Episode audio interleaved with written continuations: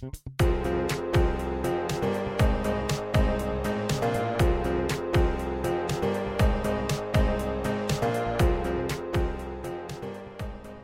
to another episode of the View Charlotte Real Estate and Entertainment Podcast. My name is Jeremy Ordan, one of the partners with the Ordan Reider Group at Allen Tate. Each week, we will break down a real estate topic, share stories related to the topic, or have guests with experience in various facets of real estate, and then discuss something about our city that makes it unique. This could be restaurants, things to do, fun facts, or well, virtually anything about Charlotte because Charlotte is such an amazing city with limitless opportunities. The idea of continuing to educate our clients to the real estate market so they can make the best decision for their family is a commitment we stand behind, and hopefully each of these episodes will leave at least a little pearl of wisdom with our listeners. Let's get started. For this week's episode, I am joined once again by my business partner and good friend, Brittany Osborne. For anyone who has worked with our team in the past on the listing side, they know that Brittany is the person who also handles our staging and design consultations. Her experience and amazing eye for detail helps spaces become elevated, and her ability to really enhance her room leads to amazing results. Brittany, welcome back to the podcast, this time out of the host chair and back into the interview chair. Thank you so much for having me. I'm happy to be back. For this week's episode, Brittany and I are going to be discussing a topic that has come up a lot recently with sellers, and that is awesome home improvement projects that may not have a return on investment. That's right, Jeremy. And you know, we're not saying that these are not improvements or investments that you should not make to your home. However, a lot of the items that we are talking about are really personalized improvements that contribute more to the enjoyment of your home versus bringing a defined return on investment. The enjoyment tax is high with these ones. Enjoyment tax is a phrase that you and I use a lot. Can you explain that for our audience before we jump into our list? Of course. So, enjoyment tax is when you pay for something because it brings you joy or more functionality. However, it may not bring a return on your investment necessarily. I think about a swimming pool, for example. You know, the pool obviously changes the value of your home, but what if you have color changing LED lights in the pool or maybe a custom emblem in the tile work? Those additions are not necessarily changing the value of the pool at all. Um, and you know for the majority of prospective buyers but they fall into the enjoyment category of the owner at that particular time.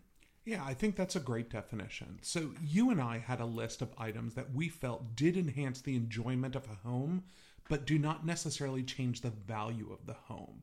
Some of these might entice a buyer but they don't necessarily correlate to a change in value. So, why don't you kick us off with the first item that came to your mind? Yeah, so the first thing that I thought of was actually like beverage centers. I'm, you know, we're seeing this a lot, whether it's a high-end mini fridge or something more pared down, like a, you know, a dorm refrigerator or something like that, even a wine fridge. Um, we see it a lot with coffee stations. Um, these can certainly be functional and extremely desirable, but you're not going to have a direct correlation with value associated with those things. I like that example. And when you first brought it up, I almost disagreed with you because we see a lot of amazing like butler pantries with these and higher end kitchens have dedicated beverage centers that certainly increases the appeal. You're right. And the reason why I take this opinion is that we're talking about return on investment. So if you remove a cabinet, for example, in a butler's pantry and you replace it with a beverage center, you may be increasing the appeal or aesthetic of that space, but you're going to see a monetary, but are you going to actually see a monetary return on that investment? in my experience, no. You know, it might make the space more desirable. However, financially speaking, it's really about enhancing your enjoyment of the space you know, and the aesthetics, the aesthetics truly, um, versus having a dollar for dollar return.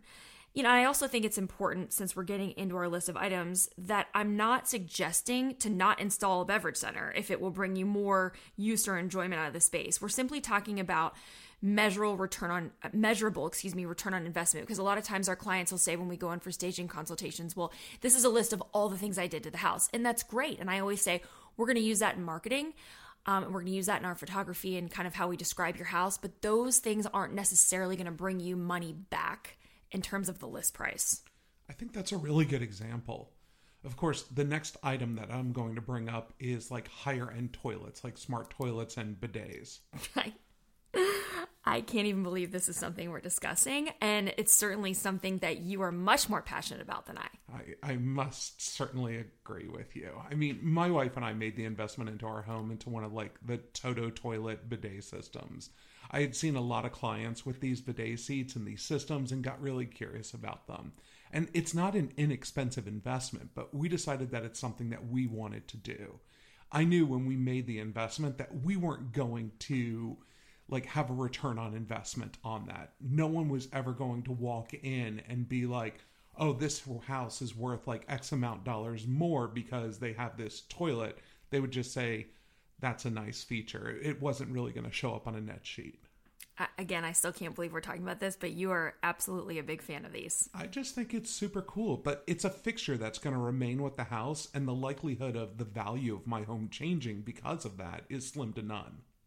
Right. And I think this is another important point to pause on. Bathroom fixtures like the plumbing selections, faucets, shower systems, and hardware, they do have a measurable a measurable return on investment when evaluating the overall space. In fact, statistically, an upgrade in plumbing fixtures can have as much as 50% return on investment, with shower fixtures nearly correlating to a 90% return on investment. However, a house needs a toilet, and whether it's a basic toilet or a super high end one, that return is not going to be enough to justify the cost at, if you're looking at it beyond like the enjoyment tax equation. Exactly. And I think that brings us to the next topic, which is going to be home automation. Oh, you're going to kill me with this one because I love home automation. This is one of the things that's come up a lot more frequently in the last few years everything from smart switches and lights to security systems and cameras. You know, I need to jump in on this one because we all have those things in our house and like for me, like our home automation brings me a lot of joy. It just makes life easier. Like we have our house set up where I can say, Alexa, it's TV time. And the lamps go on in our great room, ceiling fan turns on, and the kitchen and breakfast lights turn off. It's it's so cool. You know, automation is super cool and functional, but like my house is not smart at all. So it's something that can be very personalized and it's more important to some people than others. We we definitely don't have a smart house. Some people might want to do Google based systems or Amazon based systems, and others might want to avoid these kinds of things because they're intimidated by it. Um, while the financial investment is not super high end, once again, it could be something that a buyer appreciates. You know, it's not necessarily something that will have a direct return on investment. And now that I think about it, we have a Nest. That's as smart as we get in our house a Nest. I mean, the nests are amazing because you can adjust the thermostat without your wife ever knowing that you're touching the thermostat. So you mentioned, or your children, because our children love to do that. So uh, we have the Nest systems, and on the level where our kids' bedrooms are, I have that thermostat locked. So yeah, I can, that's I think that's a feature we forgot to turn on. Yeah, it's the ultimate dad move. Like I never need to argue with my kids about adjusting the thermostat because they literally cannot. Yeah, we're gonna have to look into that. So you mentioned video systems on this one. I'm assuming with the video systems, you're really also talking about like security also. Yeah, so this past week I was meeting with a client who had invested a significant amount of money into a home security system that had cameras, automated door locks, doorbell camera, networked thermostats, smoke and carbon monoxide detectors, all of it was incorporated in that system. It was a pretty over the top system that made them feel better. However, it's not an investment that would ultimately alter their market value, you know? And again, this is something that some buyers can see and think is really cool, but another buyer would not necessarily care, you know, and they're not going to change their offer price because of the system. So again, in this case, we tell our clients, listen, it's amazing that you invested these things. It, it's a great marketing feature, but you know we're not necessarily going to change the list price based on this security or this high tech security type of system. So with security systems, and you and I have seen this a lot. Sometimes they can actually turn off potential buyers either because of the monthly cost or you know, I've even had buyers wonder like if there's a problem in the neighborhood because the system's installed. I think for the most part in today's world, we aren't really seeing people being turned off to security cameras. Um, I mean, doorbell cameras are very, very common today. However, we've seen a lot of creative negotiations when a contract for a security system needs to be conveyed. You know, my wife and I ran into this with our first home that we sold. We had to agree to pay for an entire year of coverage yeah. for the buyer because of the contract we had. the fact that the buyer didn't want the system and we weren't in a in a position to have that contract transferred to our new home. Right. And again, I'm not saying that you should not install the best security system for your family because again, you're living in the house. You have to do what what makes you comfortable. However, we're just highlighting the fact that that investment may not have any mass market return. Brittany, what about barn doors? I love a barn door. That's why I'm asking you. Barn doors, and you know, that term is used more loosely. Like, I recently had a, a, listing where my clients installed a barn type door, but it was a much more modern feel. Um, so they're really great for saving space and that's exactly why my clients did this. They had a bathroom beside a clo- um, their primary closet and it was a lot of doors in addition to the you know the door to the space. And so it just gave that wall a much more clean streamlined look in addition to the functionality. Um, you know and giving giving that kind of accent to a space will enhance the functionality especially if it's an open space that needs some privacy. Um, additionally they're on trend. So a lot of people will see that type of door and they love the way it feels. Yeah. I mean, they're also on trend. So, you know, it's definitely something that's there. So it sounds like you're saying that a barn door can actually have a pretty solid return on investment. Well, and that's the thing. That that's where the problem comes in. As a potential buyer, you know, would they want to necessarily pay more for a home if it has a barn door versus having a swinging door? You know, would you pay the same amount for a real reclaimed wood barn door versus a mass-produced one that maybe has more of a modern sleek feel? You know, we've seen barn door kit pricing that starts as low as 50 bucks. And i you know i've been with clients who have invested thousands of dollars into a custom barn door. It's almost like your toilet example where a home you know a home needs a toilet a home needs a door or a toilet. So regardless of the investment you make you know you're going to see a similar return. But barn doors are really popular and people love them. It gives an updated appeal but we're specifically talking about return on investment, and financially speaking, a barn door, feature door like that might make a space more desirable and functional, but may not have a dollar correlation. It makes me think of like audio video systems. That's that's another thing that is all about you because this is not where my brain goes. So tell me more about kind of what you're thinking as far as that topic's concerned. For this, I'm I'm not really thinking specifically about theater rooms when I thought about it, but you know, let's use that as an example traditionally like a theater does add value to a home but what about the level of the system that's installed there? That's that's kind of what i was referring to. So if you have a surround sound system are you going to see a difference in your return based off of whether you have kind of a general generic system or whether you have some amazing like McIntosh system? Like likely no. Furthermore when it comes to theater rooms i've seen some amazing ones with stadium style like pedestal seating and theater seating. And oftentimes, when writing offers or receiving offers on these properties, we ask for those items to convey with the home. Again, it's something that might really entice a buyer, but are we going to be seeing a substantial return on investment with those investments? Right. I mean, I've written a lot of offers asking for theater seating to be included and all of that equipment to be included into the sale of the home. And it goes back to what we're saying. Having an awesome home theater will certainly bring you know a return on investment. But whether you install like a $500 sound system or a $25000 sound system right. buyers really kind of want their just to be sound. And unless they're an audiophile they may not see the value in that. That it, the system that's installed isn't bringing that same level of return based off of just having the functionality that's there. Let's go back to wine why does it always come back to wine with you? Wine makes the world a better place. And I kind of want to talk about wine storage in this next section. So, do you mean like a wine cellar? Because we've seen that those have an amazing return on investment. Um, no, I don't necessarily mean something as crazy as that. I'm talking about something as simple as, you know, a really nice display case or hanging shelf. You know, in our house, we had. Um, in our kitchen we had like that old section for a desk right that was that was below the countertop. So we raised that and then there was just this space there. So we went ahead and had a custom wine shelf built um, to just be able to store you know our different wine bottles. Doesn't have to be as crazy as an actual wine cellar although don't get me wrong i would love love that i'm sure you would love a wine cellar but, i mean who wouldn't well that's the thing so it sounds like you're talking about like either a built-in or like a piece of furniture Right. So in recent years, we've seen some amazing, beautiful pieces of, of artwork and built ins that display wine or even really cool hanging wine displays. Again, this is not necessarily going to change the value of your home, but gosh, it looks so good.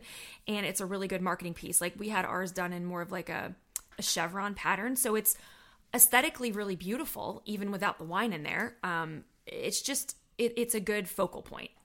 So are you suggesting not to do these things then? No, I think if it brings you joy or it increases the functionality or feel of that space, then I'm the biggest advocate of it. Again, what was that space doing for me in my kitchen? I mean, at one point we had a recycling bin in there. It didn't look good. Um, we certainly weren't going to put a chair there. You know, we're not sitting there using it as a desk.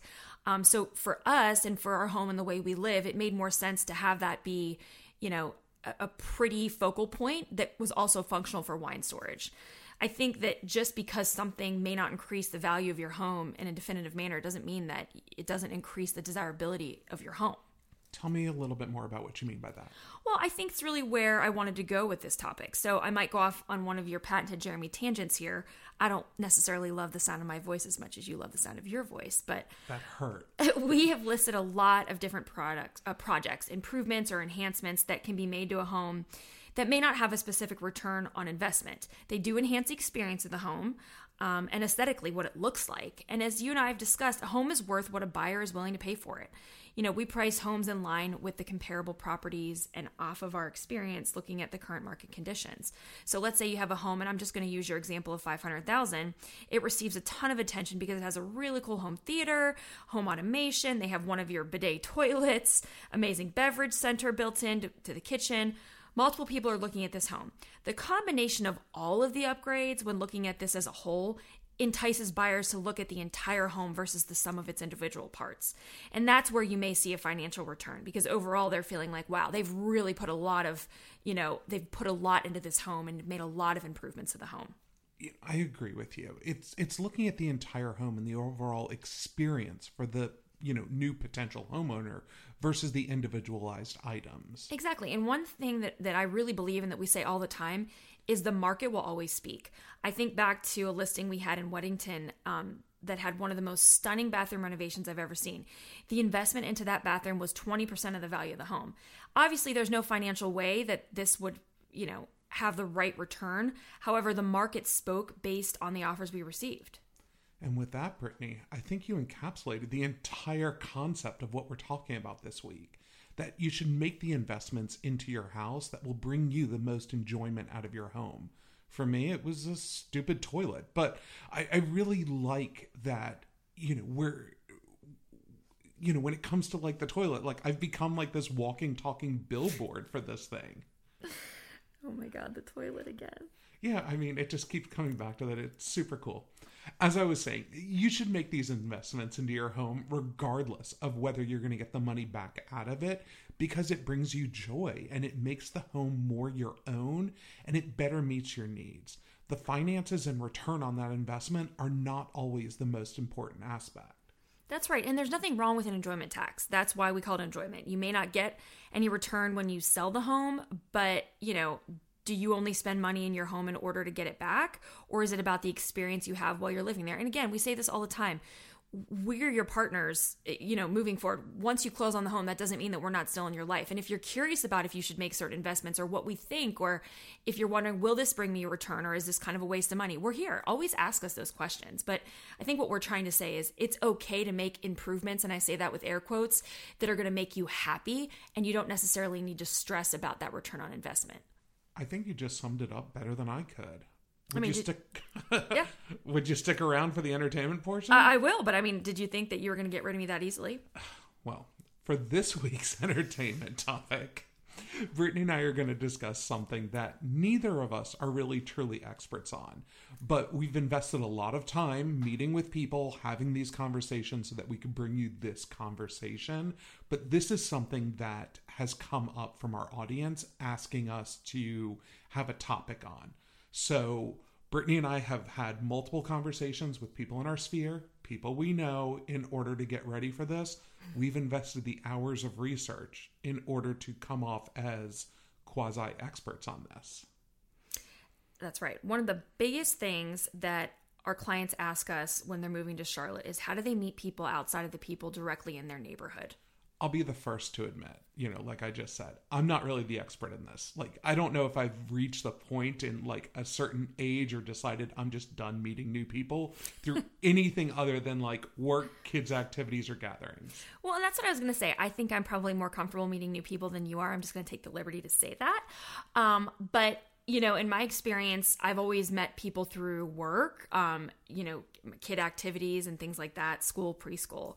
And that's kind of what today's all about meeting new people in Charlotte. There are a ton of options available, and across the board, a number of my friends told me that their favorite way of meeting people is through different meetup groups. What's a meetup group?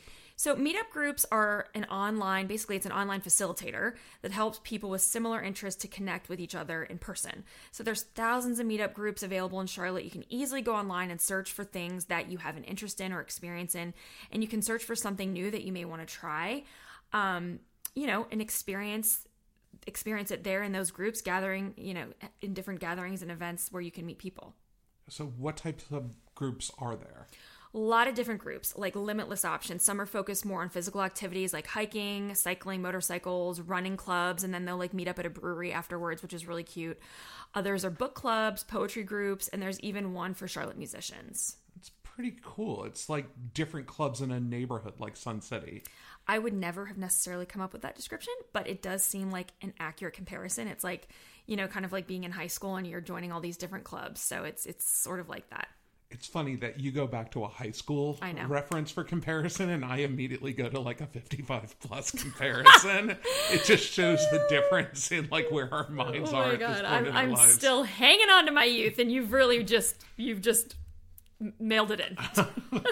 I'm not sure how I should react to that. Oh so the one method that numerous people I discussed with um, kept bringing up that they've made like new friends with and things like that is networking events in Charlotte. Yeah, that's another really good one. So Charlotte's such a hub of business and entrepreneurship that networking events really allow people to meet other people with similar interests and experiences with the veil of like professional networking. It's like LinkedIn but in real life. Well, that's good. Yeah. So I know that with like networking groups that I've been a part of, like it it's led me to like really great friendships, even if they began by us simply gathering to discuss something more professional. The other great thing about these networking groups is they can also help, obviously, in a professional aspect. So I know from my networking group experience, I've met some amazing people who've helped our clients, and those have been some amazing relationships. What's next on your list? Okay, anybody who knows me knows that I'm really passionate about service. And it's like, you know, I always say there's just these different phases of life. And when I was working in education, my life was service. So, having changed careers and having young children, I'm always trying to find a way back to being involved in the community. And I think that volunteering is an amazing way to not only meet new people, but also be able to give back while you're doing it. Um, so I try to be involved in the kids' schools and volunteer in their classrooms. And then recently, our team was a sponsor for the American Cancer Society's Relay for Life in Charlotte. And even before the event, as we did fundraising, it was just a really good opportunity to meet new people. I connected with the new director there. Come to find out that we're both from the same, you know, town up north and he had like you know he already knew what Howard Hanna was just because it was again his hometown realty realty firm so it was just really funny to connect on that level as well doesn't it seem weird to volunteer to meet new people? Well, I don't think you should necessarily be only volunteering to meet new people, but I think that, you know, from these conversations I've had with people, volunteering is an amazing way that you end up meeting people because you're gathering together uh, you know because you believe in something similar so you plan and work together and naturally these relationships develop because you're you know passionate about the same things it reminds me of how like my wife became really good friends with a group of moms who all hung out together while their kids were at dance lessons. Well, exactly. I mean, you're in the same, you know, chapter in your life. You're going through the same things. You gather and you work together, volunteering for an organization and giving back, you know, and these relationships just develop. I think it's one of the best and most genuine ways to meet people when you're moving to a new place. So, in preparing for this week, because as I said, I am not the expert on meeting new people, I asked numerous people in my sphere how they met like new friends half of these people looked at me like I was crazy. But there was something that a lot of people mentioned to me, and that was a joining um, an adult sports league. Well, I'm going to have as much experience with this as your fancy toilet because we all know I'm not an athlete. But tell me more. So in Charlotte, there's numerous leagues that you know have everything from like baseball, softball, dodgeball, kickball, pickleball, and volleyball It's actually really fun. And I remember my husband was um, on a basketball league years ago, and I would go watch the games. It was it was really fun. So my friends who are part of these leagues, they they love them. It gives them a chance to engage in an activity while also meeting other people. Additionally, and especially like if it's a team-based activity, you develop these relationships with people and it's a great way to meet new people. The common theme that everyone that I talked to mentioned was that it wasn't really about the competition as much as getting together, being social, and playing a game. A hundred percent. And you know, I'm just thinking back to other previous um, coworkers that I had that were really, really involved in a volleyball league. And I mean, we're talking intense. Like they would travel for it, and it was just it's a huge part of their social life. And I just, as still being friends with them on social media, I see that it's something that they they still do a lot, and I, I think that's awesome. Um, so this sort of also ties in with the next one on my list, which is more my speed, and that's going to be like joining a, bo- a book club. Aren't most book clubs just excuses to get together and drink wine? I mean, I personally don't need an excuse to get together with someone and drink wine. Um, but yes, it just depends on your book club. I, you know, I there I've been in formal book clubs where it, it did definitely more turn into just like let's sit and chat and have, you know, hors d'oeuvres and, and a cocktail. Um, and then I'm in more informal ones, you know, with with people that I've met in my neighborhood, just like chatting at the pool about, oh, what book are you reading right now? Um, I think that the end result may sometimes be just chatting and getting together, but there are numerous book clubs in our area, and many neighborhoods that have their own book clubs, while other ones are really public um, and another meetup kind of a venue, an avenue like that. But ultimately, the benefit of a book club me- method is just that you're not necessarily into doing something physical. Um, you can just enjoy a great book and also gather with people to talk about it and again, you may also drink wine or coffee because we're really, you know, we want to reach all the groups on our podcast here. You don't have to drink alcohol to have fun. It comes back to wine. I, I know. Now you're making me uncomfortable. So, you know, it's it's one of those things. Like I've never been part of a book club because it always seemed like something like my wife was involved with and I was never invited, but like I would like to be part of a book club. I mean, you know, I, I can give you plenty of books to read, although I have a feeling my genre is slightly different than your genre. Probably. So, um, I think that coming back to the meetup, there is a wine aficionado group. Furthermore, there are also wine tasting clubs and people can join. There's also just so many different avenues to be able to meet people, and it all really takes stepping outside of your comfort zone. I think that's the biggest thing, and just exploring what options are out there. Well, I think there you have it. You've just moved to Charlotte. You don't want to only meet people who you work with. And we just gave you all the clues on how to meet some new people, right? So simple, right? Exactly. I, I think it's, you know, really what you just said. It's, you know, finding different avenues and putting in the initiative and time. A lot of what we came up with on this list are things that, you know, for someone like me, I might be initially uncomfortable with it. But I can see the appeal and do believe that if you don't put yourself out there to something new, then you're really just missing out. I think that sums it up. And, and I hope that everybody's takeaway from the podcast isn't just that you're passionate about your toilet and that I'm passionate about drinking wine. I can't believe that that's like how we're wrapping it up this week of all the crazy things in the world. all right. Well, everyone, that's our episode for this week. Thank you to Brittany Osborne for joining me again. We'll be back next week with another episode of the View Charlotte Real Estate and Entertainment Podcast. Bye. Thank you.